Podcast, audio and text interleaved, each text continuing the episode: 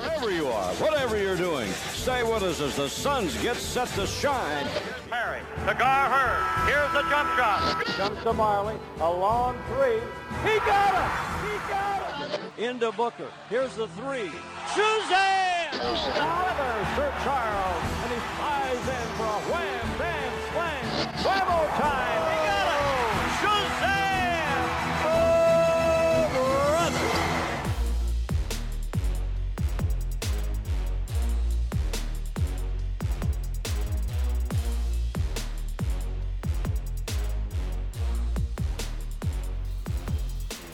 Welcome to Seven Seconds or Less. This is a podcast about the NBA with a Phoenix Suns focus. My name is Max McCauley, aka Podcast Boy, and I am joined as always by my co-host. His name is David Nash. David, how you doing? I'm doing good. Uh, I'm getting jealous that I don't have my own introduction name to, to throw into the pod. I, I believe our guest even got one last week that I haven't seen him change his username over to, but it's been good to have a little break from Suns basketball, Max. He did. Kevin, or Kevin, Kellan. I confused you with your co-host already. Oh my Uh, God. Kellan, why don't you go ahead and introduce yourself since I'm clearly incapable of doing it, and introduce yourself using uh, your new uh, your new title, I guess, your new slogan title. We joked that I was just gonna like curse like 37 times in this podcast after not being able to on ours, and I was about to just like freak out. That's a joke, but hi, I'm Kellan. I write about the Suns and cover them. I want your uh, I want your Twitter bio, new, your new Twitter bio thing, Kellan. Oh, I'm insufferably exasperated. I guess I don't know how you cover the Suns and you're not insufferably exasperated, but it's to each his own. I guess I love it. Will- willful blindness, I guess. Uh, well, I'm usually a bit much, but I'm a little a little hungover after a wedding yesterday, so I'm going to need you to be a bit much today, Kellan, and, and you too, David, please. Always. I'll uh, I'll ramp it up a little bit for you, but I'm excited to have Kellan on. I was I was taking a look. It was all the way back on episode nine that Kellan last joined us, and we're up to 39 today, Max. Our first ever guest, and also our first ever repeat guest, right? Exactly. Yeah, well, we're excited for it. Love Uh, it. So today we're going to talk about. Uh, most of you listen probably know Kellan went on with John Bloom on the on 98.7 and had an interview with both James Jones and Igor, and a lot of good stuff came out of that. So we want to talk a little bit about that. Uh, then we're going to move on to future stuff, talk about free agency, and then we're going to have our long-awaited Max and Kellan drag out Zion argument. Because I don't know if you know this, listeners, but Zion, uh, Kellan hates him. yeah, he- he sucks. Trade the pick. Uh, but before we get into that, David, I think you want to do a little recap, right? Yeah, it's been a while. Uh, we're not currently playing Suns basketball, which, as I said, has been a nice little break. But the Suns are currently 11 and 48, and you're ready for the most depressing roll off of records probably so far this year, Max. Mm, let's. We're last in the league, just half a game in front of or behind the New York Knicks. Last in the conference, 12 games behind Memphis. And last in the division, 18 games behind the LA Lakers. But no games to discuss this week. So, more about what happened off the court, as you said, Max. Yeah, we'll get into that stuff. Uh, I think it's funny how we're just behind the Lakers, though. Lakers are second to last in Pacific. That's, I, I guess that makes sense now I'm thinking about it. And a, a pretty outside chance to make the playoffs. You never get bet against LeBron, but, you know, it, that might be something to watch for the rest of the season for sure. Yeah, that'll be interesting. But uh, all right, let's move on to the interviews that Kellan did. So I want to start. We're going to go through a couple of James Jones's quotes. I thought they were really interesting. Mm-hmm. Kellan, you asked James Jones about the, uh, how the you know the rosters has the length and the talent to be a good team defensively. Uh, you asked him why they aren't essentially. Uh, Jones responded by saying, you know, team defense is tough. You need communication. The guys don't really do that. I thought I thought his better point though, his more interesting point was the double-edged sword point, where uh, you know they're they're young and athletic and long, and they get out there and they, and they cause havoc on the perimeter. But at the same time, when you do that kind of stuff, you get exploited, right? You need to be a little more patient, play uh, more consistent defense. And I guess my question for you is, how much of this is is Igor to be blamed for? Uh, should he have a better scheme for this stuff, or, or maybe one of his assistants, Joe Prunty? Or is this more just the young players? To, you know, they just aren't capable of executing uh, a balanced defense yet. I've got to be honest. I've never been a guy, and I think people have understood this. Like following me on Twitter, that has been too advanced in terms of like schemes and play design and things like that. I think that's something that's going to come along for me once I cover a Suns team that wins 30 games, and then I'll go from there. but there's so many there's so many problems with this team, and I think one of the main issues is it, offensive sets. Of course, we see them like all the time, but like defensively, they're so inconsistent that you can't really tell what they're trying to do sometimes. Like, yes, they're mm-hmm. trying to chase guys out the three point line or keep them there or whatever. I think there is a there is a way in which to maximize the current situation, and Igor is not able to do it. Now, how many coaches in the league would be able to do it? It's less than five. It might be even less than three. It's it's a very tough situation right now. But mm. there's clearly coaches across the league that could get more out of the situation than he could, and I think that's really the best way to talk about Igor because he's a first year coach. He's clearly learning on the job. I think that's the thing that people forget about him is that Mike Budenholzer came here. He had interviews with the Suns. He spent like a whole day with the Suns from what we heard and met with Robert Sarver and then decided to go to Milwaukee, which is what a lot of us would do in that situation, I bet. uh, David Fizdale uh, reportedly got offered the job but went to the Knicks, which of course those are two more appealing jobs, but at the same time Igor was their third choice from what we know and it could have been even lower down the list. So with that in mind, that he was that because he was never an NBA experienced head coach, but a guy up and on the rise. And it just so happens that his rise has to come, his rise, quote unquote, because it's not happening, of course, is coming with this team and their current situation. So I, that's my long winded way of saying that I don't think he's doing the best job he could be doing right now on both ends of the court. Specifically defensively, I think, is where they've just been the worst. And if anyone's going to get upset with Igor, it shouldn't be about Ayton getting the ball or whatever, or rotations. It should be the defensive schemes but it's the, it's his biggest weakness right now. I would say is in game adjustments and learning that, but also like the defensive schemes because he was an offensive minded coach when he came into. David knows this a lot more than I do with the deep dive he did on him. But yeah, mm-hmm. yeah, David, you want to jump in and comment on that because as Kellan said, you uh, you were maybe the most pro Igor voice on Twitter uh, right after the hire. Yeah, and I was I've, I've probably been the most negative about Igor in terms of yeah defensive scheme. I think Kellan hit the nail on the head there with a lot of stuff is you know he could be doing a hell of a lot better job on that end. You know, I in my deep dive early on, I expected them to drop Ayton a hell of a lot more. Um, and try and you know use his presence in the middle and funnel guys towards him. Whether they you know found out in camp that they didn't really have the personnel to do that, I think the guard play we talk about the guard play a lot on the offensive end, but I think that's hurting them a lot uh, on the defensive end as well. Uh, when you see a guy like you know Melton as a rookie come in and have an effect on that end, I think it says a lot for you know what other options Igor has on the defensive end. But mm-hmm. yeah, I think there's definitely cause for criticism there. The only thing that I would say is that you know, I think this is happening overall with development with these young guys. As soon as uh, the Sun essentially made the switch to move more of these young guys into the the starting lineup, is you know I think Igor's kind of prepared for these guys to to take their lumps early for long term development. Now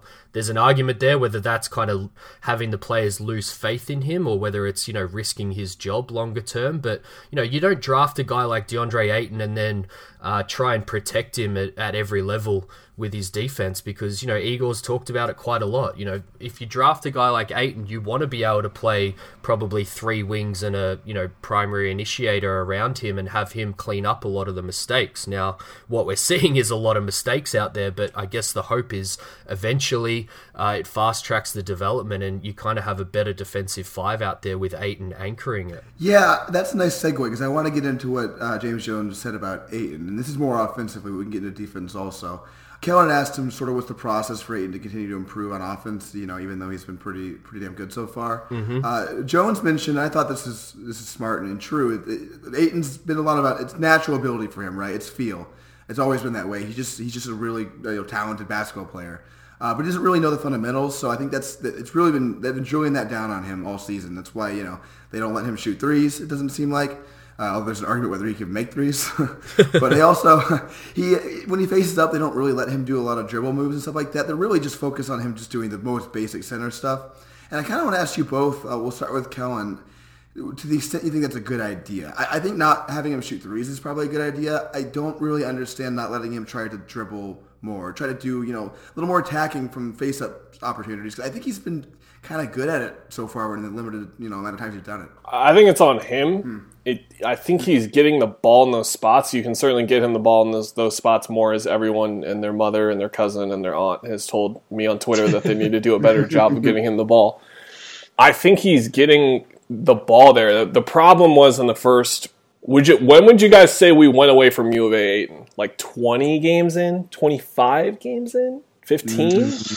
You know, I don't know if it was when we went away from him, but that Brooklyn game really stands out for me. They were playing a lot of, uh, you know, Ayton through the high post with, mm-hmm. you know, some success. We saw a lot of flashy Ayton passes, four, five assist games, and then they just schemed the hell out of him in that game, and we pretty much didn't see it after that, if my memory serves me correct. Yeah, it's going to be dope in 30 years when we're going to have analytics for everything, because I would want to look up exactly how many times he got a post touch and passed out of it within five seconds because that percentage dropped way down in the past month and a half, I would say two months, mm-hmm.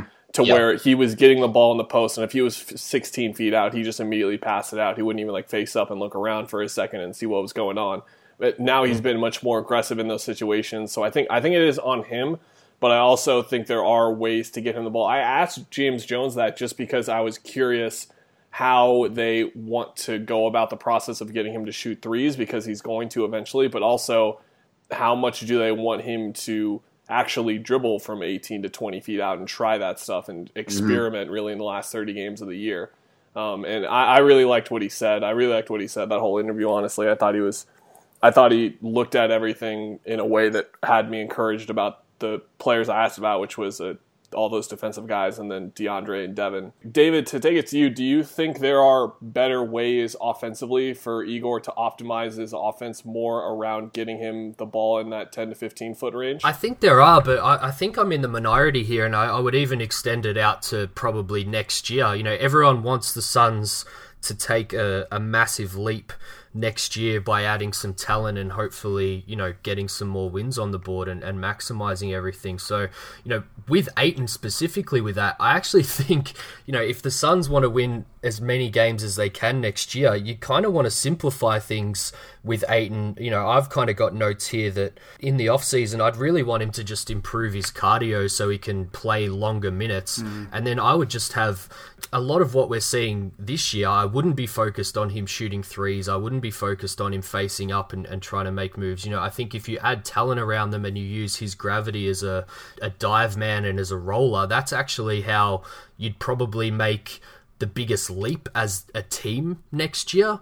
But then, you know, there's obviously the point of is that developing Ayton the best that you can for his own personal development for the longer term future of the Suns? So I guess, you know, Max, what do you think on this? Like, what's a second year leap look like for Ayton in terms of, I guess, justifying the Suns taking him at number one? You know, can they afford to go the boring route where they, you know, use him and his current skills to maximize the team, or should we really be focused a hell of a lot more on developing, you know, what he has as a, you know, one or two option, I suppose. It's a really interesting question, and I'm going to cite something Igor said in a response to uh, Kelvin's question about finding Ayton touches. Yep. Uh, I loved what he was, what, the way Igor made the point that like you know, there's a lot of different kind of touches, right? People are just obsessed with these post touches for Ayton. Yeah. But that's, those are really not the best touches you can get, and Ayton's suffering from the fact that the offense around him just doesn't get him the ball in the right areas, right? As the role manager mentioned. Mm-hmm. Uh, in good space. I think we saw a little bit in the Rising Stars game. Like when Ayton has good players around him who can, you know, actually pass the ball, make plays,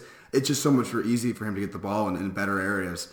And I, so I think that that's the kind of the, the cop way out. The easy way out is to say maybe our, our team can be better. It'll be easier to develop Ayton. Uh, assuming the team's still really bad, I think the the step that I take is not necessarily having him shoot threes, but I do think I want to get him the ball when he's in those face-up situations. He's gotten better about this. But you guys remember early in the year, I think the first Brooklyn game at home, not the one where he was good, but the one where they just completely ignored him when he got the ball at like 20 feet. Just no one even close. Yeah. I think that can't be a thing next year to any extent. He needs to be attacking the basket. I don't care if he's committing turnovers. It doesn't matter to me. Uh, watch Jaren Jackson Jr. He, you know, sometimes when he does that crap, it's it's a problem and he makes a turnover or whatever. But sometimes he has an awesome dunk that goes viral on Twitter. I, I just think he needs to develop that skill set a little bit more. It's it's what's going to make him valuable in offense, that and eventual three point shooting more than his touch uh, in the post. Although that's great, it's great he has it. So I think it's better, you know, to get started on that earlier. And I, I'm not sure I would delay it much longer. He needs to control the game, I think, is the main takeaway in his development the next two years because there are times where I'll tweet like they need to get Ayton the ball in the next one to two minutes because it's been the first three minutes and he hasn't touched it yet. And the percentages of which it is either him on the offensive glass or him getting past the ball on a roll or whatever it is, as opposed to him creating his own offense, is pretty much skewed towards other guys setting him up right now. And when you can feed him the ball five times in the first six minutes and he can score on three of those and get going early on his own, I think that's when he really becomes this next level player because that's where I think the biggest stance I have in terms of the whole Luka argument. Yes, I guess I'm going to bring him up now. Uh, with with Ayton is that people compare them and uh, people who try and be pro Ayton like right now in saying that Ayton is just as good right now or is just about there. You can't put Ayton in Dallas and have him run his own stuff for himself and create for himself. He's going to need someone else to do it, and that's the big difference. Mm-hmm. Of course, there are different types of players, and big men don't do that, obviously. But that's the biggest difference is that Luka can run an NBA offense right now and do it really well. And Ayton still needs guys to set him up. He's always going to have to have guys set him up. I'm not saying that like rim runs and stuff don't count or offensive rebounds don't count, but he's going to need to get to a point where those percentages are not 50 50, but pretty close to the point where he's on that Karl-Anthony Towns type of level where he can create most of his stuff on his own. And I think that's his evolution the next two to three years. And it comes a lot with developing those moves and, and the offense, of course, around him too. We shouldn't skew too far away from that point of the conversation because it's it's just as important in my opinion. Yeah, I think both of you have, have, nailed kind of my general feeling on this. Is you know the main talking points of the Suns are you know Ayton's play, Booker's play, and his health, and then you know Igor. I think there's a lot of people that are questioning whether Igor was the right hire, and I just think it's a catastrophic failure by management you know, to put the right players around these guys. You know, to draft Ayton as at number one, as you said, Kellan, you know, who's going to need people looking for him. He's going to need people trying to set him up, and you know, not give him a point guard is is just ridiculous. I went through, you know, Towns had Rubio, Anthony Davis had Vasquez. Uh, Blake had Baron Davis. Even Oden, when he was playing at the start, had Steve Blake and, and Bargnani, uh, who didn't start, had Jose Calderon in the second unit with him. They're not big names, and I wanted to kind of make the point of that is we're not talking about having to have like an amazing all-star point guard next to Ayton but you need guys that can be a floor general and look for the big guy because you know we see it time and time again every game where Ayton gets missed in open situations, and I think something you've touched on quite a bit, Kellan, is you know the overall shooting of the team as well. I think this is probably a criticism on Igor of being maybe a little bit stuck in his ways, but the outside shooting has been terrible so far this year. And, you know, I think we'd be talking about Ayton's effect on the game a hell of a lot more if the shooters were hitting their shots because, you know, we'd either have more open shots or uh, and Ayton would be getting doubled down low, or we'd have a lot more open stuff for Ayton down low because uh, people have to stay with the shooters. And just the, the cohesion and the continuity with this team is ridiculous. I think, you know, after the All Star break, when TJ's back, we'll probably have our 21st starting lineup for the Suns. And, you know, that's kind of it in a nutshell, is no one's really been able to get settled this year. You know what it reeks of? And I don't know if you guys have a comment on this or not. This is a bit of a tangent, but it just reeks of a team that for the past five years hasn't had one cohesive plan because it, I think you know, the characterization I'm kind of getting out of what happened in that front office, and Kellan, you might know better than I do as someone who covered the team closely, but it just seemed like it was a constant struggle between McDonough and Sarver over like every decision. And I, I think you can see that in the fact they just they didn't you know they didn't pursue one plan that made sense the whole way through. I think the draft's a good example. Yeah, we got that story that came out that they wanted to get SGA after getting Ayton, and it kind of feels like uh, Sarver poo-pooed that because I think the Ayton was more of a McD thing and I think that they just they don't they don't come into a draft and say, all right, here's what we're gonna do, here's our plan. They go into a draft and like they just have different guys making different decisions all over the place, and at the end of the day, it's just a bunch of stuff that doesn't make sense together. Yeah, it's. I, I'm gonna just say they're a mess, and uh, we shouldn't spend any more time talking about how much of a mess they are than they should. all right, let's move on then uh, to Devin Booker because I agree with you, Kellan, that James Jones was awesome in that interview, just fantastic, and I thought his best answer was his answer to your question about what Devin Booker needs to do to uh, you know become a winner, take the next step. Uh, he had sort of a two-part answer, and I, I loved both parts. So we'll start with the first part. And this is something that I've that I've been on, so that's why I liked it so much. Uh, physically is the biggest problem here. Uh, I remember there was an NBA scout on uh, Ryen Russillo's show earlier that, that said uh, that Booker fat this season. Uh, I don't know if he's fat. I don't know if he's fat or not, but I think it's pretty obvious that his conditioning is not where it needs to be.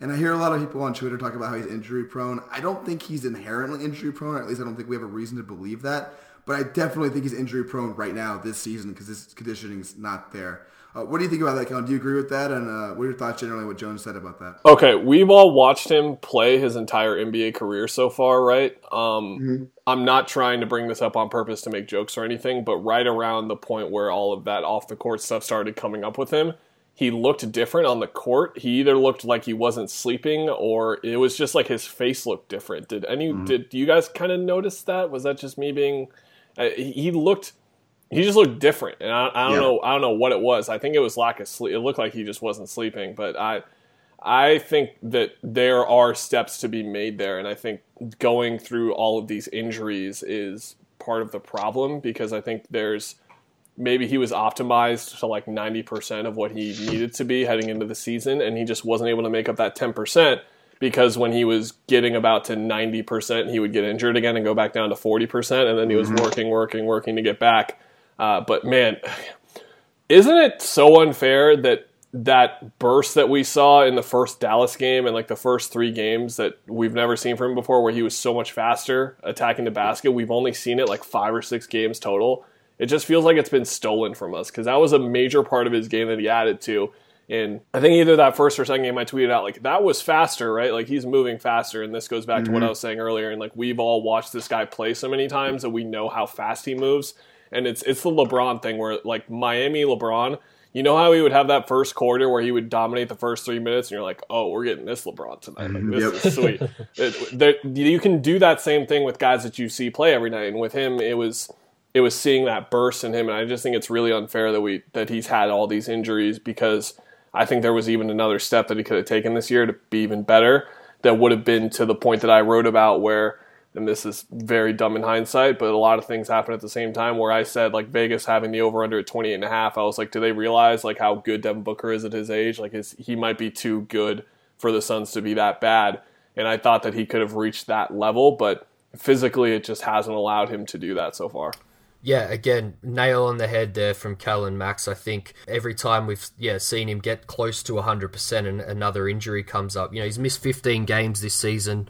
Uh, there was the hand in the preseason, which obviously wouldn't affect his uh, burst. And as Kellan said, the first three or four games there, we, we really were seeing something different from Devin Booker. But then you get, you know, three games with a hamstring, then that random game with the toe, then another six with the hamstring, then the back which is essentially the hamstring as well. I'm treating that all one in the same. And then uh, two games, last was what he missed with the hamstring as well. So we just haven't seen him fit. And you know, I anyone listening and what Kellan kind of just touched on there, you know, think about how robbed we feel of in terms of looking back on that first few games from Devin and, and what he looked like from an explosion standpoint. And just imagine how Igor feels. You know, I, I know that I'm a, a defender of him, but he would have spent his entire off season in camp you know, trying to build an offense around Devin Booker because he was the number one player on the team.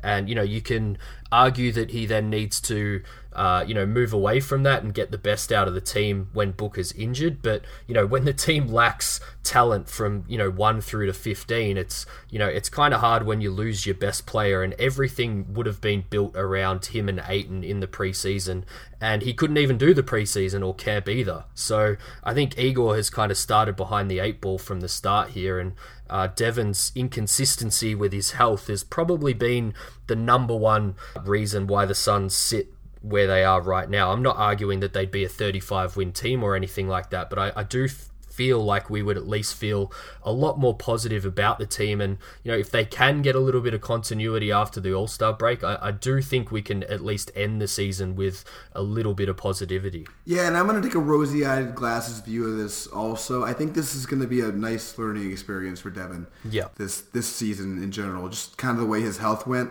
I think uh, listeners are unfamiliar with how Curry started his career. He started, he just couldn't stay in the court. He was constantly getting hurt. And it seemed like that was just going to be the way it was forever. And then you, if you read about how he got out of that, it was by basically by deadlifting and doing squats, just becoming strong as hell. Yeah. Uh, and I think what Devin Booker's got to do. He needs just to become much, much, much stronger. You can just tell he's not that strong out there. He gets bullied by people a lot. And I think that's what's going to, and that'll even lead to increases everywhere else. Like three point shooting, we all know Devin Booker's a good three point shooter, so why isn't he shooting well? I think a lot of it has to do with the fact that he's constantly hurt, and also he's just not strong enough to maintain his form, like you know, throughout the entire game when he's also running the offense. Yeah. strength is going to go so far for him. Core strength, all kinds of strength. I, I want to see him get stronger this offseason. That's going to be kind of my measuring stick for whether Devin Booker's learned from this season or not. Is whether or not he comes into next season looking like you know, like he actually took the offseason weight training program seriously. I want to bring Yeah. one thing up because we, we hit on Booker and Ayton, and I want to see where you guys are at in terms of the panic meter. The thing that I wrote in that column about how much the Suns suck and how much this is going to continue to suck probably is that in Booker's sixth year, so this is the start of 2021, and then Ayton's third year. That's when Yep. I think we can really expect this to resolve itself no matter what. Like those two guys should just be so good that if you just put decent pieces around them, it's going to be fine do you guys if you guys had to bet right now like gun to your head is booker a member of the suns at the start of that season so that's not the start of next season but the start of the season after that do you still think he's on the suns Max, you jump in first. Sure. Uh, yes, I think I think I said this in a previous podcast. I think that's the season, though. Like I, I think we get one more season of you know horribleness from Booker because you know he'll still be young and it'll be the first year of his extension. But I think it's that second year. If they're not better by then, if they're still struggling to reach 30 wins, I think that's where we get the Booker asking out by the trade deadline report. Yeah, I've used the Davis example. They're not the same player by any means, but you know, I'm kind of using that as our gauge for when to panic on Devin Booker, even though maybe what the Suns have done to date is uh, even worse than what New Orleans put Davis through. But I think you look at you look back on all of this stuff in the revision mirror if you can get stuff right eventually, and none of it necessarily matters in the longer term. So I'm probably quite low on the scale of the panic meter to answer your question, Kellan. I think you know with Ayton, Bridges, and Booker, I'm quite high that you can put enough pieces around those guys and start to turn this thing around. And I think you know to touch on the back of what both of you were saying about Jones earlier and how impressive he can be in his questions, I think you know, we almost need to put some things in the revision mirror. I think Jones is going to be the GM long term, and I think whilst there doesn't appear to have been a plan, and as Max said, you know, maybe a little bit of fighting between McD and Sarver long term, I think there is starting to be a plan there with this Suns team. It's really hard to see that with all the mess that's been going on around it, but I think, you know, between Jones and Igor and, and a lot of their answers being on the same page, I do think that they have a vision for this team. Whether they can actually execute it or not, I'm not too sure. But to kind of round the Booker stuff out, Max, you know, you and I have talked a lot about ideal point guard fits with with Devin. And I'm kind of interested in Kellan's thought here because you know seeing Patrick Beverley absolutely hound him the other night to the point of you know basically just giving up. It just really solidified for me the type of point guard you want next to Devin Booker. But w- what do you kind of prioritize there, Kellan? man hot take by the way on what we just talked about i think he's gone i don't think he's going to be there anymore Wow. Yeah. I i don't know. I the off season is going to dictate that a lot. I'll change my mind if they relatively do well this offseason, but they have given me absolutely zero faith they are capable of anything. That's that's fair. That's So fair. let, let me pin that down. So you, you think that if they're bad to start next season, he's he's basically out either demanding at that trade deadline or the next offseason? I think he at least starts to get irritated behind the scenes, and the Suns say, "Screw this! We have DeAndre Ayton. He's the next Hakeem Olajuwon. We don't need you anymore. If you want to sit over there and be negative and try and not change the culture with us, you're gone." Hmm. That's that's what I think will happen. I mean, that's that's a very very bold prediction that's not going to come true probably, but that's just where I'm at right now. And I love soaking bold and trying not to get depressed while watching the Suns and failing to do so in the process. The point guard, I am prior. So let's say you have someone who is one of the top 12 to 15 point guards in the league, but he is a, let's just use Kemba Walker as an example. Mm-hmm, let's mm-hmm. say it's Kemba Walker and he's a ball dominant point guard and more of a scorer. Yep. I would rather have that guy than someone who I'm not sure is good. Does, does that make hmm. sense? I oh, would absolutely. rather have Kemba Walker than Terry Rozier. I would rather have him than D'Angelo Russell. I would rather have a guy like Jrue Holiday or Mike Conley that I know for, and like that's with the age, that's with the injuries, whatever. I would rather have that guy for sure than someone who you are going to pay or trade and give up significant assets for who you're not. The Brandon Knight thing, basically. Like we, I was fairly sure that Brandon Knight was good, but if you had to look at, like, ask me, I would have said, like, I'm 80% sure. I'm not 100% sure, but I'm 80% sure he's pretty good. But I wasn't 100. I think that's kind of where D'Angelo Russell's at, too, um, to compare him to Brandon Knight, I guess. Eh, I, so that's that's kind of my answer. I don't really care about defense. I don't really care about shooting. I all that stuff is fine, I guess, if you can find it next to him and someone who doesn't need the ball in their hands all the time. But I just think they need this point guard to be the best player when they get here and be better than Devin Booker is right now, if they can find that. And if not, is he right around Devin Booker's range? I hope so. Yeah, I totally agree with that, David. And I want to I wanted to get your thoughts, David, on, on James Jones's comments. So the, the second thing when he was asked about Devin Booker, which I think ties in very nicely with what Kellan just said. Mm-hmm. Uh, he said that you know, and I had never thought of this before. I thought this was really smart. Devin Booker's a, a really, really good scorer. Obviously, he's a great scorer he's also a good playmaker separately. Like he's a you know pretty good passer, pretty good vision. He makes you know some unforced errors sometimes, but he's pretty good at that.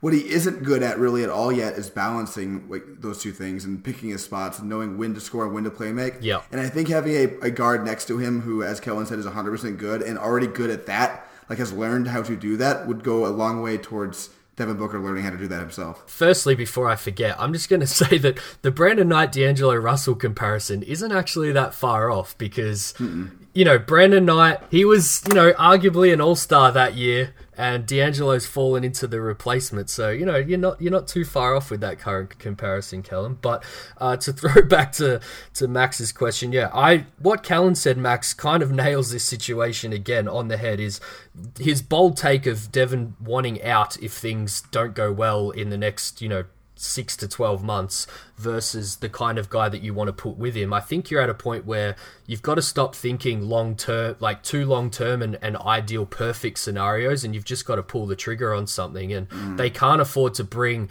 a guy like Rozier in and have it not work. So whether if it takes more assets, it takes more money to get a surefire guy in, then I think you have to do that because yeah, whether I think this is probably the main criticism of McD over his whole tenure. He's always waiting for that perfect scenario that never actually comes, or that uh, you know is going to cost too much when it does arise, and the player doesn't want to even come to Phoenix. So yeah, I think they've got to bite the bullet. They've got a few avenues to do that, whether that's with cap space space or with some trades with some assets that they're likely to have. And yeah, I think yeah, we've got to bring someone in. I, I'm still on Team Rubio from that respect because I think he ticks the most boxes in being able to do something like that. But if an opportunity comes to add, you know, Jrue Holiday, Mike Conley, I think Kellan's point is perfect. You've got to get a guy in that you know is NBA quality, you know, starting caliber point guard, and and those guys definitely tick that box. That's for sure.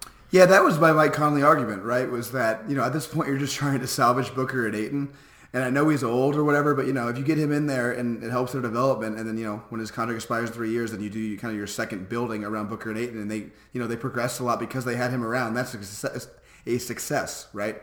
Even if you traded assets for that, so yeah, you got to you got to build around them now to help their own development, and then as I said, if you you know the team appears to be high on the core of Ayton, Booker, and Bridges, and then you know maybe they take you the next next leap by themselves, and you're just putting pieces around them. But short term, and to uh, make Devin Booker happy, they've got to bring you know more NBA talent in because you know it's put up or shut up time. I think, as Kellan rightly said. Yeah. Before we get to did you know, I just want to uh, say Kellan very on brand there to the Booker thing for an insufferably exasperating person. I was just thinking that as David was talking, I was like, oh man, Mister Negative here once again, just taking the crown for that that. And to be clear, I'm talking the start of that season. So we've got all of next season. So like up until the trade deadline, if he's not out, he could still get traded that next off season. So I'm talking that would be 20 months from now, I think I would say. So like 20 month timeline is what I'm putting it on. Yeah. And think about it, man. Like we're all just sick and tired of this crap. It's hard to watch these games. Imagine living this for four straight years and living it again another year next year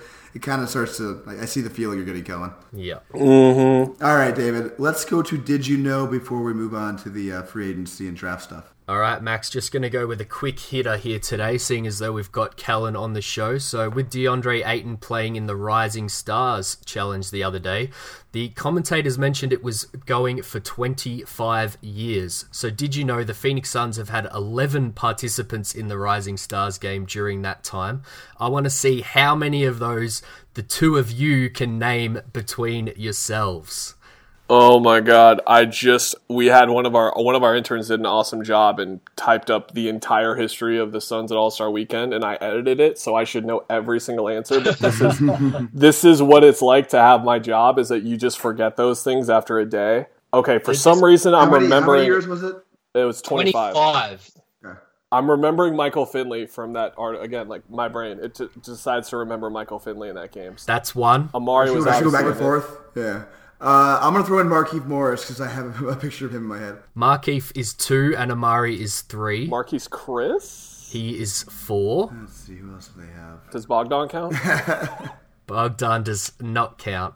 oh man, You're, you're missing another, you know, big seven seconds or less guy. Marion, Yep, Joe yep, Johnson. Yep. Shawn was five. Joe was actually an interesting one. He played and then was traded about 10 days later to the Sun, so he doesn't quite count. Wa- Was that his second year in the league? He got traded, or Hmm. the first? It was the first. Yeah, so he could have made it his second game. That's what. That's what I was. Or you- second year. That's what I was banking on. Hmm. Oh, 25 years. 25 years. Nah. Uh, Nash is in there, so that's six, I think. Uh, you also haven't m- mentioned a guy that we've talked about a lot on this pod, or two guys we've talked. Oh, Booker, Booker, yeah, Booker is seven, and DeAndre, and I guess we mentioned him. and DeAndre is eight. Jeez. That leaves three. There's two in 95 that I don't expect either of you to get unless Kellan remembers them now. And there's one hilarious one from 2014 who I think was an injury replacement. 2014. oh, that's that's a good hint. Then Lopez. Uh, no, but he is a center and a brother. Plumlee. Yes, Miles Plumlee. Oh Jesus. oh he's yeah. lovely. Wow. 90. Uh, so you said 95. Like I was gonna throw like Tsakalidis and Cabarkapa No, out there, but it was they're- Wesley Person and Trevor Ruffin in 95. That brings us to 11. Wow. True rising stars right there. Now, with Ayton becoming just the 11th Sun to feature, he posted 15 points, 8 rebounds, and 5 assists as the world team went down 144 to 161 to Team USA. That likely ranks only 6th in terms of Suns' best performances in the game. Uh, Marion had a game of 18, Amar'e had a game of 18 as a rookie, plus Booker went 23 and 17 in consecutive years, which leaves one last performance. Amar'e Stoudemire, as a sophomore, showed up LeBron James and won the MVP of the game with 36 and 11. And the reason I bring up Amar'e is because, as I mentioned earlier in the show, Kellan is rejoining us for the second time on Seven Seconds or Less. And first time around, we played a little over under with Amar'e's rookie season. I was wondering about this. Yes, go Uh, on. yeah, yes. what his rookie season versus what we expected from DA. Max and Kellan, you both went the over on field goal percentage, points per game, and rebounds, which are all looking very comfortable with Ayton at 58%, 16.5 points, and 10.5 rebounds compared to Amar'e's 47, 13.5, and 8.8. You also went the over on blocks per game but very tentative that answer I would say both of you were. But right now, Ayton is trailing Amar'e with just 0.9 of a block to Amar'e's 1.1. The only choice you went different ways on was assists. Amar'e was averaging flat one assist per game in his first season. Can either of you remember which way you went? I really can't. I think I remember that whole time being like, I'm going over, but it's like I not by a lot. So like to not get, I don't want to give us too much credit on points and rebounds because if you would have ticked that up like one more on each side, I think we would have maybe went under. yeah, I remember us thinking that they were all really good numbers. Yeah. It's all been pretty close so far, but Kellan, you actually convinced yourself to go the slight under while Max went the slight over. Uh, Ayton currently averages two flat assists per game, so Max, you are currently leading the race on that I'm not one. taking a victory there though because, as you said, I think we both were like, it's gonna be like one. yeah. Finally, you both went the hard under on Amar'e's 5.9 free throw attempts per game, and you look very safe there as Ayton is only averaging 2.6 in his first 53 games. That's not good. That's not good. Uh, in fact, Ayton would need to get to the line 15.1 times a night for the final 23 games to put Amar'e's average in any danger. So I think you're both safe there. Let's throw a new quiz in there for both of you, though. Amar'e ended his rookie season as the Rookie of the Year, first team All Rookie, and with a season high of 38 points.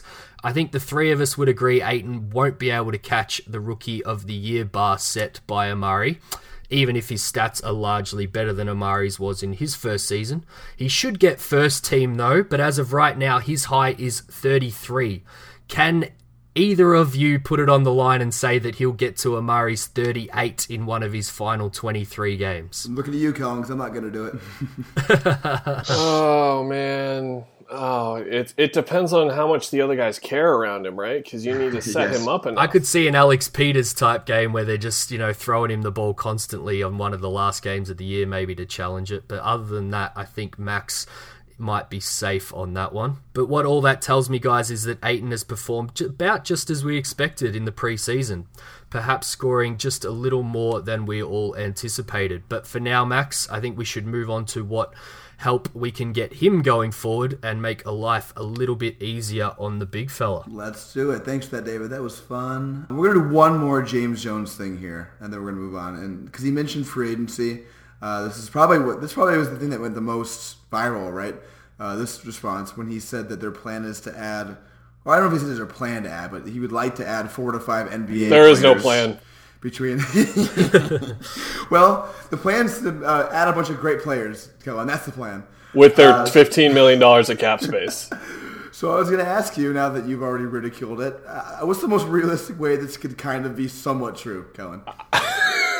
That- Is that that's my answer? That laugh. I have no idea. You could re-sign Oubre for like eleven million somehow, twelve million. It's one of those long, drawn out RFA things. You get Richaun Holmes back because no one watched Phoenix Suns basketball, and you get him at a decent seven or 8 mm-hmm. and then you package TJ, Josh, and a couple of picks for a point guard that is relatively like 10 to 11 million somewhere in there and then a decent like Dillon Brooks-esque acquisition that's making like 4 or 5 million. So that would technically be four players that they add. Real quick, David, I'm going to let you jump in on this one, but I want to ask you something, uh, Kellan. Uh, I, I, I had a weird kind of like, I don't know, premonition about something that might happen. And it's that when, when some of the big teams miss out on the, you know, the big uh, big stars like the KDs of the world, say, say it's Brooklyn, right? Say Brooklyn misses out on a lot of those guys, but, you know, they're, they're precocious, they're good, they want to start winning.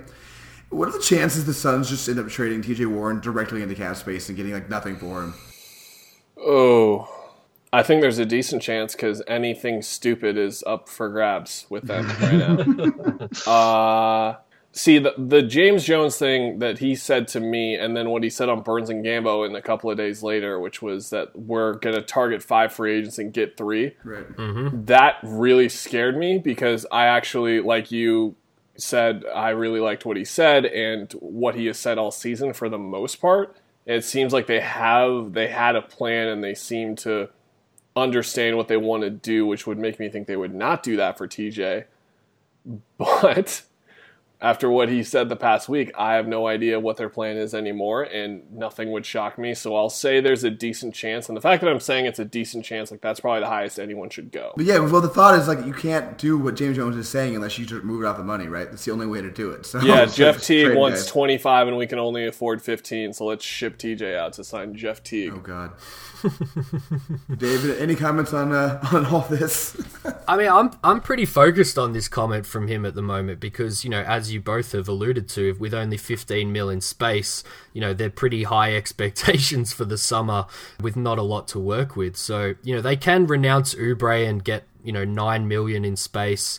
As you said, I, I had down maybe they dump TJ. The only thing there that I would mention is it's kind of hard timing wise because you know, as you said, it would require a team like Brooklyn to strike out in free agency whilst you're getting a commitment from someone in free agency but then you've kind of got to wait for the teams to Right. you know be s- sitting around with nothing to spend their cap space on so that one's hard timing wise i think you could trade tyler uh, that'll get you kind of 20 mil. You could still stretch Tyler and it would get you like 13 mil. I wouldn't recommend doing that. But again, as Kellan said, you know, that would get you up to 28 mil in space. And then maybe you can actually look at adding three free agents because right now it's just not possible. And, you know, maybe they could trade Josh as well, who earns kind of, you know, he's in that Bender scenario at the moment where he's, you know, going to make $7 million next year. So you'd want to be pretty sure that he can give you that kind of production on the court. But, you know, it's just left me with, you know, the feeling I, I've got zero doubt this team's going to make some trades.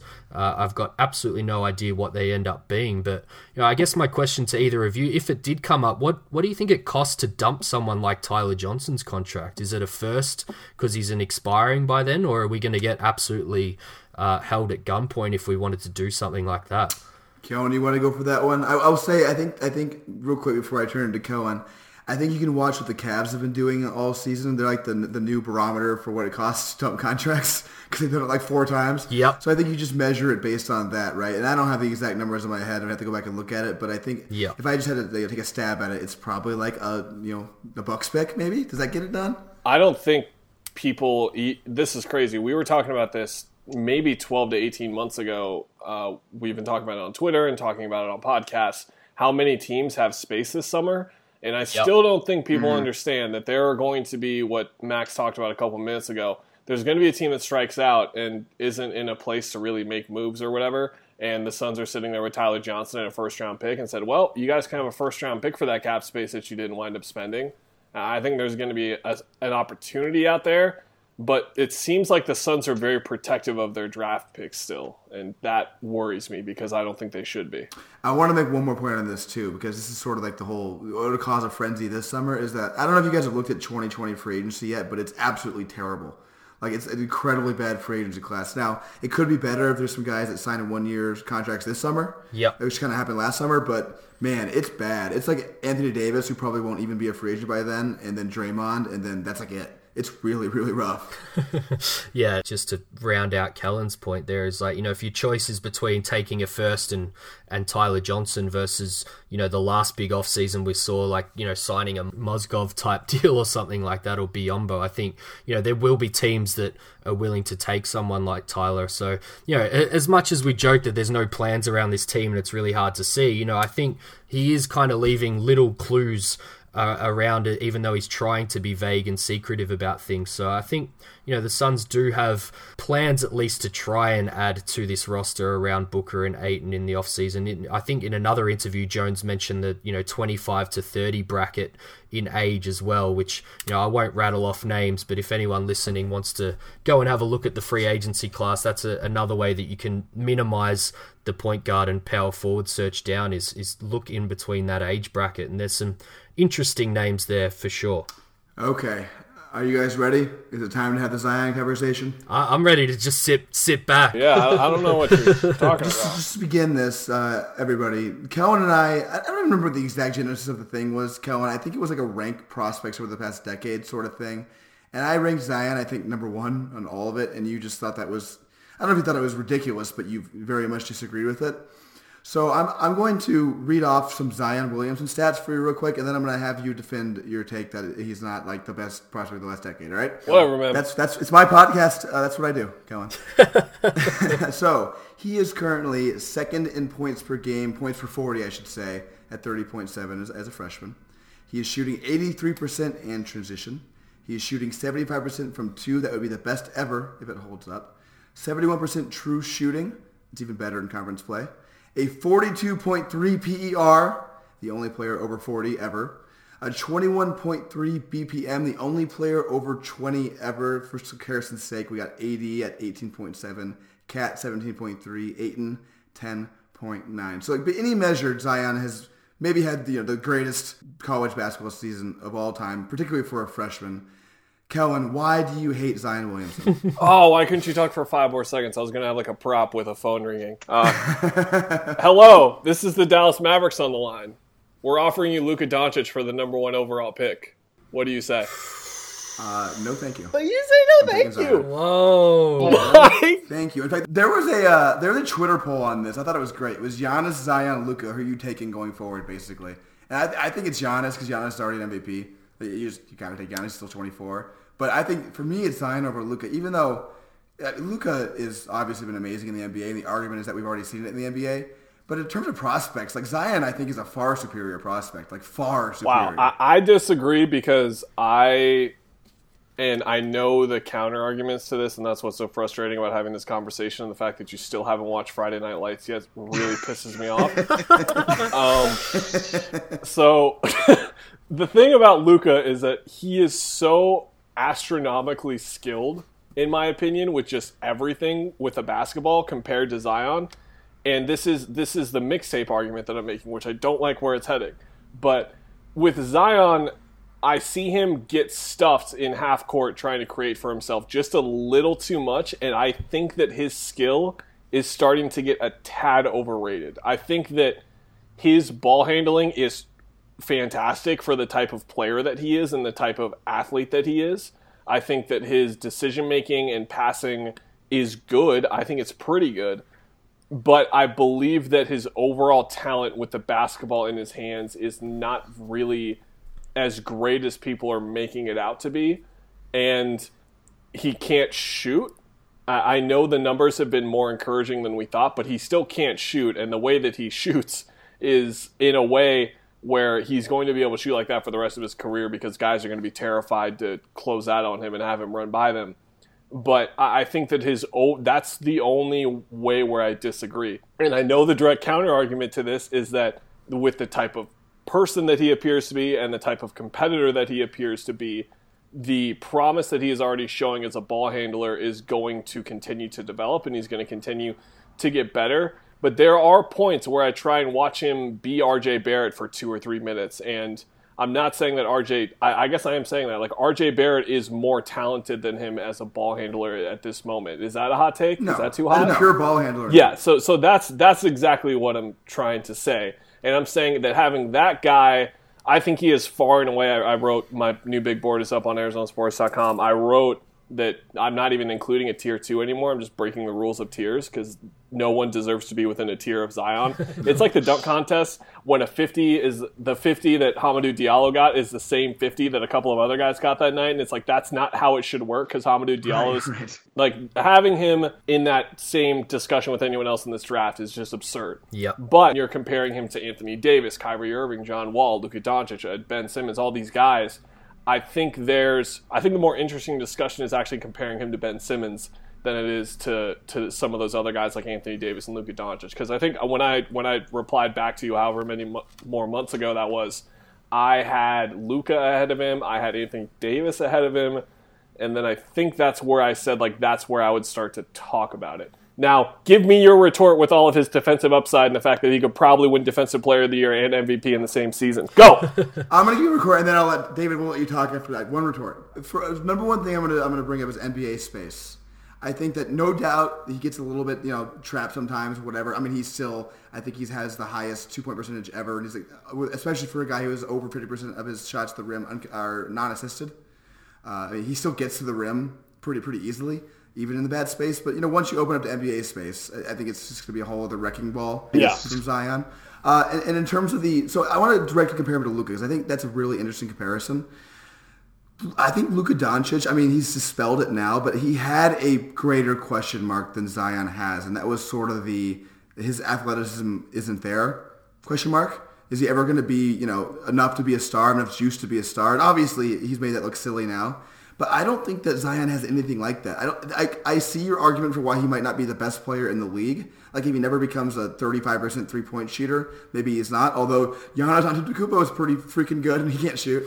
uh, and and I know it's crazy to compare people to Giannis usually, but that's where I ended. Yeah. But but Zion is the one kind of guy you could do that with. I think he's that much of a freak. But I don't I think, think, you can. can. That's the thing. I just I just think Giannis is such otherworldly, and he's a couple inches taller, and there's just enough. Kellan, did you watch Zion block a three point shot when he started in the restricted circle? Yes, his wingspan isn't that great. I'm gonna say it. His wingspan isn't that great. I just he said it. 50 inches in the air, Kellan. It doesn't. I need to get an official recording on his vertical. It's insane. That closeout block on Virginia was the most amazing basketball play I've seen in it's, a it's decade. Unreal. And so, and so, I'm gonna, I'm gonna give you, I'm gonna grant you the ball handling thing. I, I to a certain extent, I think NBA space will help that. But I, here's my retort to that. Also, is like, it's not like he's bad at any of this stuff like you say he's bad at shooting. Sure, he's not great, but he's shooting thirty percent, and he's not not shooting. Like he's taking a certain amount. I think he made he's already made more threes than like you put like AD, Blake Griffin, all those guys combined in college, and a couple other guys. He's like he's making threes, not the best clip ever, but I think he has that in his game as a potential. And I think the biggest argument for him over guys like even Anthony Davis, people forget this. Anthony Davis on offense was not like a surefire thing. On defense, he was. On offense, he wasn't. In college, he just he didn't really have like a he didn't have a jump shot like he has now, people questioned it. I think Zion has the fewest questions of any prospect I've ever seen in my life. The only thing is health. If he gets hurt, maybe it's a problem. But otherwise, I cannot see that guy not being at least a star. I just can't. It's impossible to me. Yeah. David and Kellan, you guys can both talk. yeah, David, 20 seconds. I'll say that and this is going to sound like a plug because it is ArizonaSports.com, my big board. I have the YouTube video in there of the Notre Dame game, and that was the game where he did all of the NBA things. He did all of them. He protected the rim. He was on the offensive glass. He was providing off the dribble. He was shooting off the dribble. He was hitting threes, and it was everything that I want to see out of him. And I just haven't seen that exact mold in enough games that I've watched. Because if the Notre Dame Zion is the one that I was seeing 50 to 60% of the games I watched him, I would do that. But it's just, it's, he's dominating in the way that he should be dominating, but there's just another level, which is where you're at, Max, which I'm not at yet, but we saw it in at least a game. So maybe I'm wrong. I'm proving myself wrong already by saying that because we've already seen it at his age.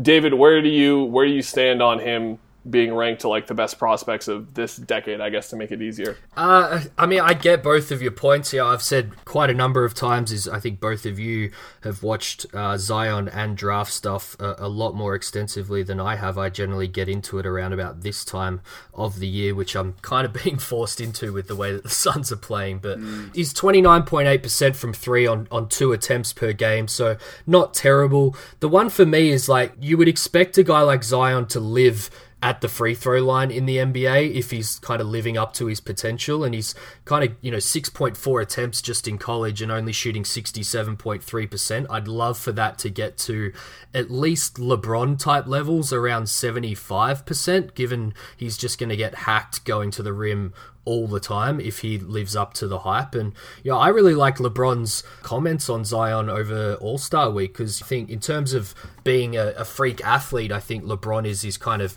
closest comparison. And, you know, we've seen a lot of freak athletes enter the NBA and, and leave very quickly because they don't have basketball IQ like the likes of LeBron. And LeBron really touched on his kind of feel and intangibles for the game. And Kellan, you mentioned mixtape stuff there. I was really skeptical coming out of high school just on the, the whole mixtape phenomenon that Zion was. And I was really glad that we were going to get to see him play in college to see a lot of these things kind of play out. And, you know, I've been impressed with what I've seen so far from that respect. And I think that's why he does get up to being one of the best prospects of the last decade or so because you can't just be one of the best players in the NBA like you know I think LeBron still gets undersold. Everyone talks about him about being the best athlete of the last 25 years or since Jordan or whatever but really what makes LeBron LeBron is his feel for the game and uh, his passing and, and kind of overall IQ and you know we're seeing flashes. I think Kellan you make a good point. Uh, with how much he's dominated college you'd, you'd kind of hope that there was a few more games that we could pull on where like that Notre Dame one where he just does absolutely everything on the court. So that's kind of where I sit with him at the moment. I'm glad there isn't an Arizona product in the draft this year at the top, particularly if the Suns get the number one pick because I don't want to have that discussion all over again. Uh, but I'm going to throw it to you guys. You know, you've Kellan, you you plugged your big board there. I know you've got someone in that tier three slotted in, but if you gun to your head right now had to pick uh, the number two pick in the draft, if we all agree that Zion is likely to be number one, who would you throw to there? Uh, two things first. I, you know how some guys make a trade or they coach someone and they get a job off of it, aka if you touched Patrick Mahomes or Sean McVay in the NFL, Mike yes. Gribanov from the Stepien should have an NBA job because of yes. the way that he was for months, and I mean months. He's he's the chief high school guy on NBA Twitter in terms of scouting this guys, and for months he was saying all these people who are saying Zion is mixtape Zion, you have no idea what you're in for. Yeah, That was harder too. Real quick, I want to cut it on that, Kellan. Did you watch any of Zion in high school or AAU at all? I did not watch high school. I can't. I, I, didn't watch high school. I watched. Do you remember when they had that stream uh, with uh, with, with the ball, little brother, LaMelo Ball versus Zion? Yep. On Facebook. Yep.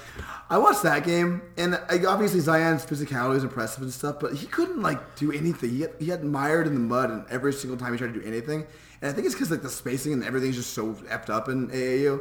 And I think that's part of why it's impressive that Mike was able to, to scout that, and also why you know the more the more space comes in, the, the, the greater I feel he's going to be good. But yeah, anyway, sorry, go on. Yeah, but I was just saying that he even ESPN I remember had I think they had RJ one, yep. Nassir two, and they had Zion three at the very start of the year. Yep. And then we all saw yep. the Kentucky game, and I within five minutes I was like, oh, he's the best prospect in this draft by a mile, and it, it, it wasn't a flash in the pan this game. Just seeing the way he would dribble and bounce and the way that he would jump cut like a running back, as Cole always says, is insane. Mm-hmm. The second point was David for like 45 seconds there had an epic moment he could have had where he could have said, you know, like I haven't really watched much of the draft as much as you guys. This is around the time I get into it, and I've got to say, Ja Morant is the best prospect.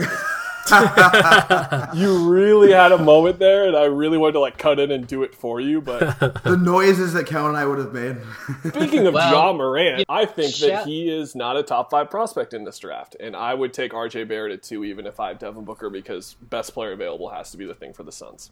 Max, retort. I'm, I'm seeing just before you jump in, Max. I'm seeing so many conversations with Suns fans on Twitter at the moment talking about fit and you know putting stuff around what we currently have and things like of that nature. I, I'm just going to say draft strategy 101 particularly this high in the draft can you please just take the best player available and stop thinking about how they're going to fit with what you currently have that is really bad bad draft strategy when it comes to picking guys at one two or three in the draft and shout out to the Stepien because mike was in on zion as Kellan said and jackson hoy was on Ja Morant, not in a totally positive way, but just in a scouting way, way before anyone else was talking about him as well. So I just wanted to get that little plug in there for those guys doing very, very good work well before anyone else is looking at these prospects. Max, over to you. Yeah, I, I feel bad for Jackson Hoy because he scouted, he, he found Ja Morant when he was like a nothing, and it's like this guy's actually like a lottery prospect. And then now he's jumped into like some people were saying he should be number one over Zion, and Jackson's like, stop, stop pitting me with these people. it's, it's, so amazing. Oh, uh, one more thing, I actually was team fit. And there's a prospect you, or no, I think all the Locked On Suns I did were are gone now. But I did I did one with Cole where I was talking about Dragan Bender and Marquese Chriss. Like, I'm not sure they can take this guy because they have Dragan and Marquese already, like one of the fours on the board or whatever. Mm. I was like, yes, fit, but like you have two fours you just drafted. And it, it doesn't matter. Just take the best guy. Yes. We have learned our lesson. I have there. one fit concern uh, at all, and, and this is a, to me. It's I don't draft somebody who doesn't fit in the way I'm thinking, and it's not an on-court thing. It's it's a personality thing this team can't draft any more guys who are not going to like basically you know create themselves in the league. Yep. If that makes any sense, they need guys who are self-driven because they haven't shown the organizational competence to develop players who need developing, uh, and that's why there are guys like Cam Reddish who I really really like. And I think he's going to be a good NBA player, but just you know what you hear about him is sort of his personality. He goes with the flow. He's sort of like lack of word that kind of guy. I'm just not interested in that. That's just not what the Suns need right now, particularly because they have Booker and Ayton on their team. They don't have time. I'm taking guys who are ready. I think ready almost like right now, or, or, or, can be soon be ready, and that's why I'm with you, Kellan. Ja Morant, not a top five guy for me. Just I, I, think on another team he could be, and if you're if you're if you're planning to trade Booker, then maybe he can be. But if you're if you plan to keep Booker around, then taking Ja Morant is that's not that's how you get uh, Booker traded in a season. I think I would highly consider DeAndre Hunter at two. I would really think. Yeah, uh, that makes a lot of sense. That's the kind of guy you want, the guy you know is going to be good right away and help out. And that's why I like Jarrett Culver so much, Kevin. I, I pointed out to you because I just think he'd be immediately come in and he sort he just has that sort of like floor generalship attitude where he's good at basketball and he's not going to do stupid crap and he's going to even if he's not like a hugely positive contributor, he's going to be a somewhat positive contributor, kind of like Mikal. You know what I mean? Yeah, definitely. I have a I have a buddy who works who works for another NBA team, and he was he was telling me um, about a certain young player. I won't mention to give off any hints or anything, but there was a certain young player who was drafted in the top ten in the draft two three years ago, and he could just not make a shot in practice even mm. they would practice and he just couldn't make anything and we were talking about Dragan Bender and just saying it wasn't Dragan Bender by the way or the Phoenix Suns but we were talking about Dragan and I was like Dragan it, the people the thing people don't understand about Dragan calling him a scrub is that like he has all the talent in the world to be a very very very good NBA player perhaps even a mm-hmm. great one it's all mm. there yeah but he just yeah. has zero aggression zero he's so passive and his confidence is all over the place and the one thing, the reason why Kyle Kuzma is always going to happen, and the reason why just any guy drafted that late, Josh Hart is another one. It, I think it's all about the mindset that these guys have entering the league, and that's what's so hard about the draft and why the Kyle Kuzmas are always going to happen. Because if you have the right mindset coming out as a player and you are about this, I think is the best way to put it. Like, am I sure? Are we sure Cam Reddish is about this? I think it is the right. best is the best way to put it. Like, there's going to be another guy, and there's always going to be those guys and there's going to keep being flops in the top 10 because I really do think it comes down to the player's mindset more than anything because they're so young. I think I think if you guys if they did something crazy with the age gap and made it where it was 21 and up, I think we would see far far far more success in terms of Yep. Yeah. guys that didn't flop out, but they're so so young and, and people see Luka eating five guys and being a goofball and playing Fortnite all the time that they wonder, oh man, does he have it turn, he does have the mindset plus a million, but he's also just a young goofball idiot kind of. And uh, DeAndre is the same way. He's kind of just a knucklehead, but he's he has the competitive mindset and the professional mindset. And you have to figure out who those guys are and who they aren't. And that's why I think we see guys like D'Anthony Melton, for example. Maybe teams just interviewed him and they were like, oh, no, wait, we know about the Kawhi Leonard thing. It's like, yes, you can make fun of the fact that he was sweating through his suit or whatever. But at the same time, they were worried because of that. They thought, like, does this guy have it? And they, it turns out he absolutely did, but they just couldn't tell. Yeah. In, in some ways, Kawhi, I guess, is. I mean, he's obviously they should have taken him. He's an MVP candidate, blah blah blah. But he has sort of, uh, you know, manifested some of the those issues in his career. Right, the whole San Antonio thing, the way he handled that, it was weird. Uh, and I think certain guys would be wired different. Like a Damian Lillard type would never do anything like that, you know. And I, and I think teams do look for that kind of stuff. And I think it's weird when people. uh, So I, th- I get a general feeling where people think this stuff is kind of like I don't know how you put it, like not as important as like athleticism, or they just think it's harder to scout or whatever. But like, it, it's it, it's not uniquely to sports, right? Like if you're trying to hire for any job, you're looking for guys who are motivated, guys and girls who are motivated, who are. It doesn't matter if they have a high IQ. You want people who are going to try hard, who want to be there, and that, that's everything in life.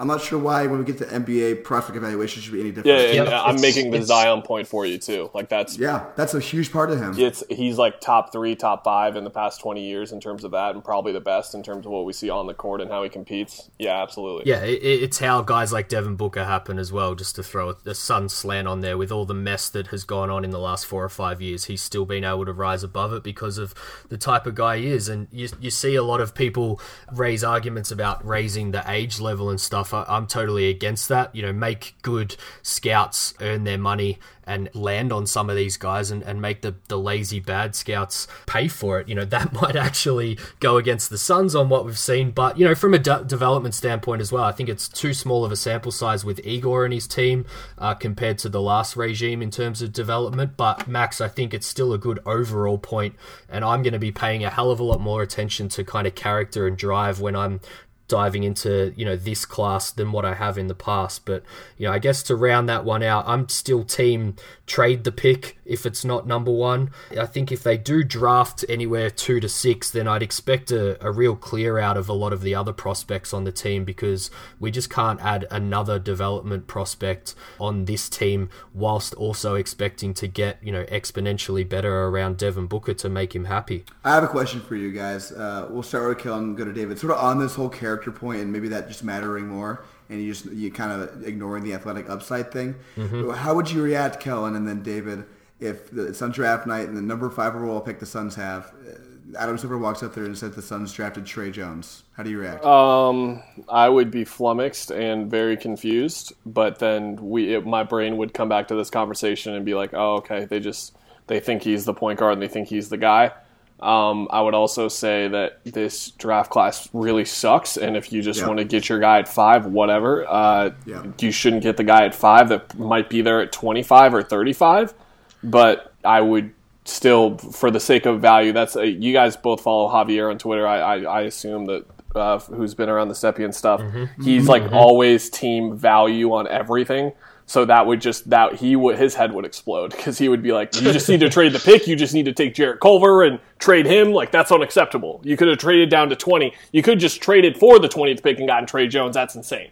But but for me, that that would be my overall answer. Yeah. Yeah, I think uh, in in the final part of his answer there has nailed it again for me. Is and I think you know we can't forget the Milwaukee pick with scenarios like that. That's exactly why it, it may not convey or it may not be in the range for Jones, but there are other avenues to to trade out, kind of make other moves to get a guy like Jones. I wouldn't be against getting a guy like Jones if that's the guy that they feel like they should have. Again, I would clear out some of the prospects that are already on the roster if that's what you're going to do. But uh, yeah, I think drafting him with the fifth pick would be incredibly stupid on what we know right now. Because again, best player available. Either take someone that is the best player at that pick, or trade the pick, or trade out or up. Yeah, five, five might have been a little aggressive. It's just hard to get the Suns much lower than five, considering how bad they are. but if, if it was like ten, I think at ten, especially because I could see Tre Jones rising in this class. Everyone knows terrible class. I could see him just killing it in workouts, interviews, and stuff. Yeah. and him just flying up the board. So I, I think it makes more sense there. But one last guy I want to talk about that we can move on to seven seconds or less. Have you guys watched much of Darius Garland? Mm-hmm. Yeah. What are your thoughts? Yeah.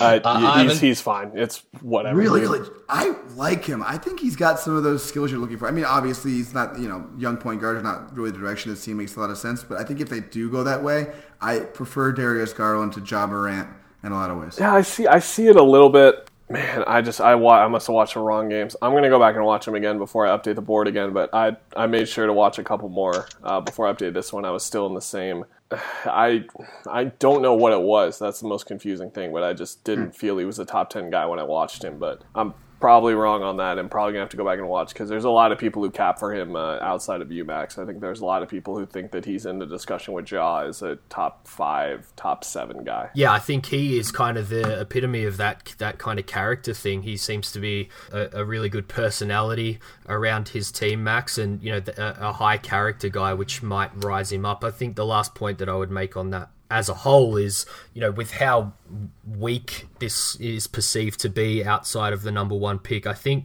uh, we're going to see a lot of change in, in people like Kellan's big boards over, you know, from now until draft time, probably because there's going to be a lot of moving parts. The tournament will probably rise some guys or slide some guys down, whether it's rightly or wrongly, and probably individual workouts and interviews too. You know, when it's a little more messy and mucky in this kind of early lottery scenario, I think that's a, a lot of the time where things get moved around a hell of a lot and you see rises, maybe like Darius Garland. Yeah, absolutely. Uh, though uh, one defense I want to make of Garland for me is I I think you guys probably both know I'm obsessed with people who can shoot the basketball. Uh, Landry Shamet, Landry Shamet being the number one example of my obsession, and I, Darius Garland appears to me to be able to really, really shoot it off the dribble, you know, stand still, and that's I like that. That's important, especially for the Suns. They can't shoot the ball. I don't know if you guys noticed that or not.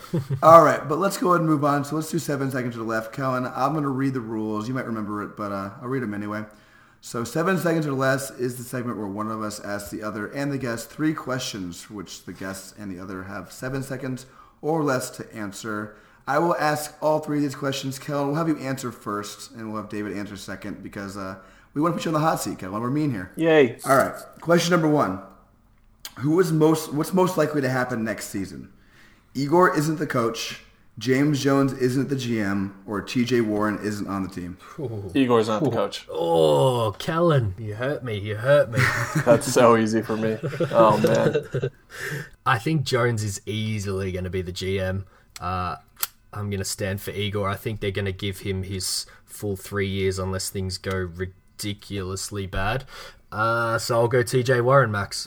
I think I'm with you, David. I think the Suns might be sick of their whole like firing the coach every season thing and just the reputation. They better just keep him on just for that reason. The only thing I will add is if he loses Ayton and or Booker, then he's out. That's just always the Yeah. easiest. Oh, yeah. I've said I've said that on Twitter. And you said things going ridiculously bad. This season has gone ridiculously bad. We're already that's on true. that road. I'm still I'm still holding uh, my rant in my back pocket for if and when that happens because uh, if it's because he lost Booker, then they need to look at themselves rather than Igor because he just hasn't. You know, he's been set up to fail. I'm excited for that. It's for your own sanity as well. I think yes. you really, really need this, and you it's it's like Rich Anthony to a much, much, much, much, much less extent and logical extent.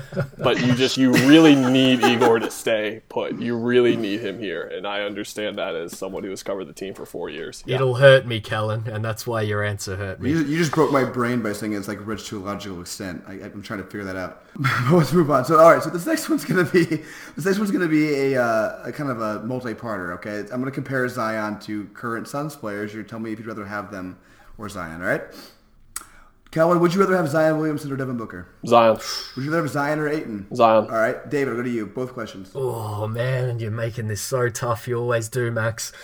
I'd still go Booker, and I would take Zion over Ayton. All right, so I'll ask you first, Kellan. Would you rather have Zion or Booker and Mikal? Oh shit! I curse. Uh, Booker and Mikal. David, Zion and or Zion or Ayton and Mikal. Uh, I'd take Ayton and Mikel. All right, so I'll be the hot taker. I would take Zion over all three of them. Whoa. Yeah, I I think that the way Booker has trended and the way the team is trending around him made it easier for me to say Zion over Booker. But Booker over Bridges, that's tough because I'm higher on Mikal than a lot of people. So that that was the bend. No, no pushback here. Uh, I love Mikal. I know Max does too, but uh, his his love for Zion seems to know no bounds right now. To me, the aggregate value of all three of them, I guess, like theoretically, is higher. But it's just like you in the NBA, it just matters so much to have the guy who matters, and Zion has the best chance of any of those guys by far to be the guy who matters. You know what I mean? All right, final one, and this is totally off the wall, totally random, but I just find it fascinating.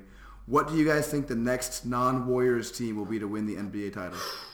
Kellan. Oh, I'm first. Ooh, Toronto Raptors. Ooh, that's a fun one. They win it this year, I guess. I don't know. I don't like that. I'm gonna think about my real answer while David thinks. Not the point, but yeah. I would.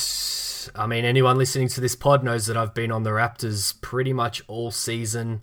Things aren't really shaping up for a non Warriors win this season, I don't think, Max. Pretty tough. I really wish the Raptors, you know, just made a deal for Anthony Davis or something like that. I'm gonna jump in. I'll give you my answer so you guys, and you guys wait. Cause I, it's unfair. I got to think about this for hours beforehand. Do it. Uh, I think it's the Celtics, just because I, I buy. They have the most kind of uh, avenues, I guess I'd put it. The AD trades a big possibility. They could do it another way. Just just more chances. Yep. Kellan, have you got something? Yeah, Milwaukee. They, they have Giannis. He's only 24. They have a top 10, top 5 head coach in the league around him, and they're starting to put pieces around him. They saw Nikola Mirotic as a rental available and said, yeah, four second round picks, whatever. Yep. Amazing. They're clearly doing the Dallas thing to a certain extent. What if I said the Mavericks just ah, Oh, you should have said that, Kellan. Kellan. All right, I got two for you. My, my boring answer is Toronto this year because things just fall their way and they capitalize on it. My extremely not boring answer is the LA Clippers next year. Ooh, love it. Love it. Who is that? Who are the two guys that get then? Kawhi and Anthony Davis. And by the way, I, I think the math works out in this. I talked to you about this a little bit, David. I, I Yep. think there's a shot if they trade for AD around the draft and they they clear out their contracts doing it, they could get three of those guys. They could they could have like AD Kyrie and uh, and Kawhi or something like that. They, they could do that. It's possible. Are we all are we all in on Durant leaving the Warriors? Is anyone gonna say he's gonna stay? He's gone. He's going to New York. Yep, I think we agree on that. They had him in the season ticket marketing package. He already made up his mind. He's, yeah, it, the players can never be honest about they've never thought about this stuff, but I think he's already made up his mind. Because I think, I think actually, to go deeper into his head, and I hate doing this stuff with, but I think in order for him to fully focus on this season, I think he had to make the decision already, or else it was going to just eat him away and affect his play. So I think he already made up his mind. I think that's I totally agree. Yeah. Buying into like kind of what he does on Twitter, like uh, just his total personality, how he's always like he doesn't feel like he gets the right recognition. He's had two Finals MVPs in a row, and he just still can't get whatever he wants. It seems like going to New York just seems like the obvious way to go get that. You know. yeah, actually, uh, I wanted to talk about the Clippers thing for a second. So Danilo's on the books for next year, right? He has to be in the trade, yeah. So he has to be in the trade. Okay, so let's say they get those two guys. So it's Kawhi, Anthony Davis. They have Montrez. They have Lou Williams. They have Shai. They have Shamet. That that's like their big six. Let's say the Warriors come back next year with with all the guys still. Do you pick the Clippers in that situation just preseason? No, my, my theory is very much based on Durant leaving. And the Clippers probably still having assets to go and get another piece. It may not be a max free agent type guy, but I think they could, if they did land those two big guys, they could, you know, maybe turn Lou Williams and something into, you know, something bigger for that team for next year. Real, I just real quick, I just want to answer very seriously that I think 2019 uh, 20 season uh, MVP Landry Shamet would obviously carry them over the Warriors. I, but I was about- about to talk about him seriously and say that for all the you can have all these one to two guys that are awesome, but you need those extra four to five guys, not just as much because they're easier to get, but you still really need them. And they already have Shai, Lou, Montrez, and Shamet, who three out of four of those, I, I think Shai is um, Max. I'm going to break your heart. Three out of four of those, I think, are already certified good players and very good on some nights. I think Shamet's like right there, and he's probably going to be there by the end of the year if he keeps playing like this for the Clippers. But yeah, I think like he could be your sixth or seventh man even. That's that's what I'm saying. I, I appreciate it. This is an argument that a lot of people have had about the Suns. Like, were the Clippers really not going to do that deal if Shamet wasn't included? Like, was that going to be a deal breaker to the whole deal falling down. Like I think teams occasionally add in guys, you know, very valuable guys like Landry Shamet into a deal. Philly, you know, might find that they could really do with his uh, rookie contract and shooting off the bench around their team going forward. And I think uh, Jerry West has uh, pulled another one over there. It's always good to be the team that has the leverage, right? And the Clippers had the leverage there because they didn't have to do that. The Yep. Sixers kind of feel like they had to, and Yep. even if they, that's how you get overpays, you know, when you have when you have the leverage. Yeah, as Cole said, if Jerome Robinson is actually good, Jerry West is the best executive of all time. it's like that. That would be crazy. Yeah, that really would. All right, I think that's it for us. Kellan, plug anything you want. Um, Kellan Olson on Twitter at Empire of the Suns is where you can find all of our stuff. We actually didn't podcast this week. We just had some uh, things come up where we couldn't find out, figure out scheduling. But we've been podcasting every week for the entire season except this week, so that doesn't hold up anymore. I guess. Crap. We're gonna podcast twice next week to make up for it, though.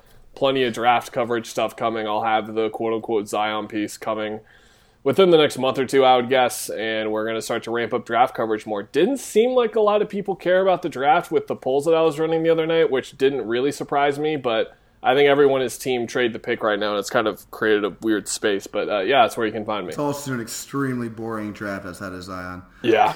David, any new reviews? No new reviews, so I'd just like to really thank Kellan for coming on. This one has been a lot of fun, and we've been hoping and and uh, teasing it for a while, actually, Max. So glad that Kellan could finally join us. One last question to you both: twenty-three games to go.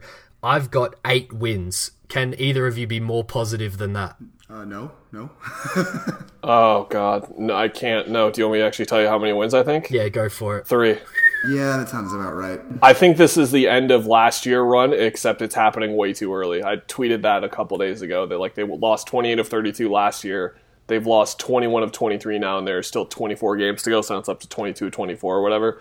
I think this is that run where they're going to lose. So how many more games is it again? 23. Twenty-three. So I think they're going to lose. Uh, how many would that be? That would 40 or 45 is where I would have it. Yeah. The only hope here is that, and I haven't looked at the end of the schedule. I don't, I don't know if you have, David, to see what teams are playing, but I, I truly don't think the Suns are going to go full tank at all at any point. Yeah. So they're just bad. So they do play teams that are just totally in the gutter. Maybe they can just screw out some wins that way. Yeah, there's some really interesting games. The reason I got to eight is there's you know some against Cleveland, Atlanta, uh, the kind of cellar dweller teams, and then as you just alluded to, there's some really interesting ones right at the end where they might be against teams that uh, have even less motivation to win than the Suns. But I'm still hopeful.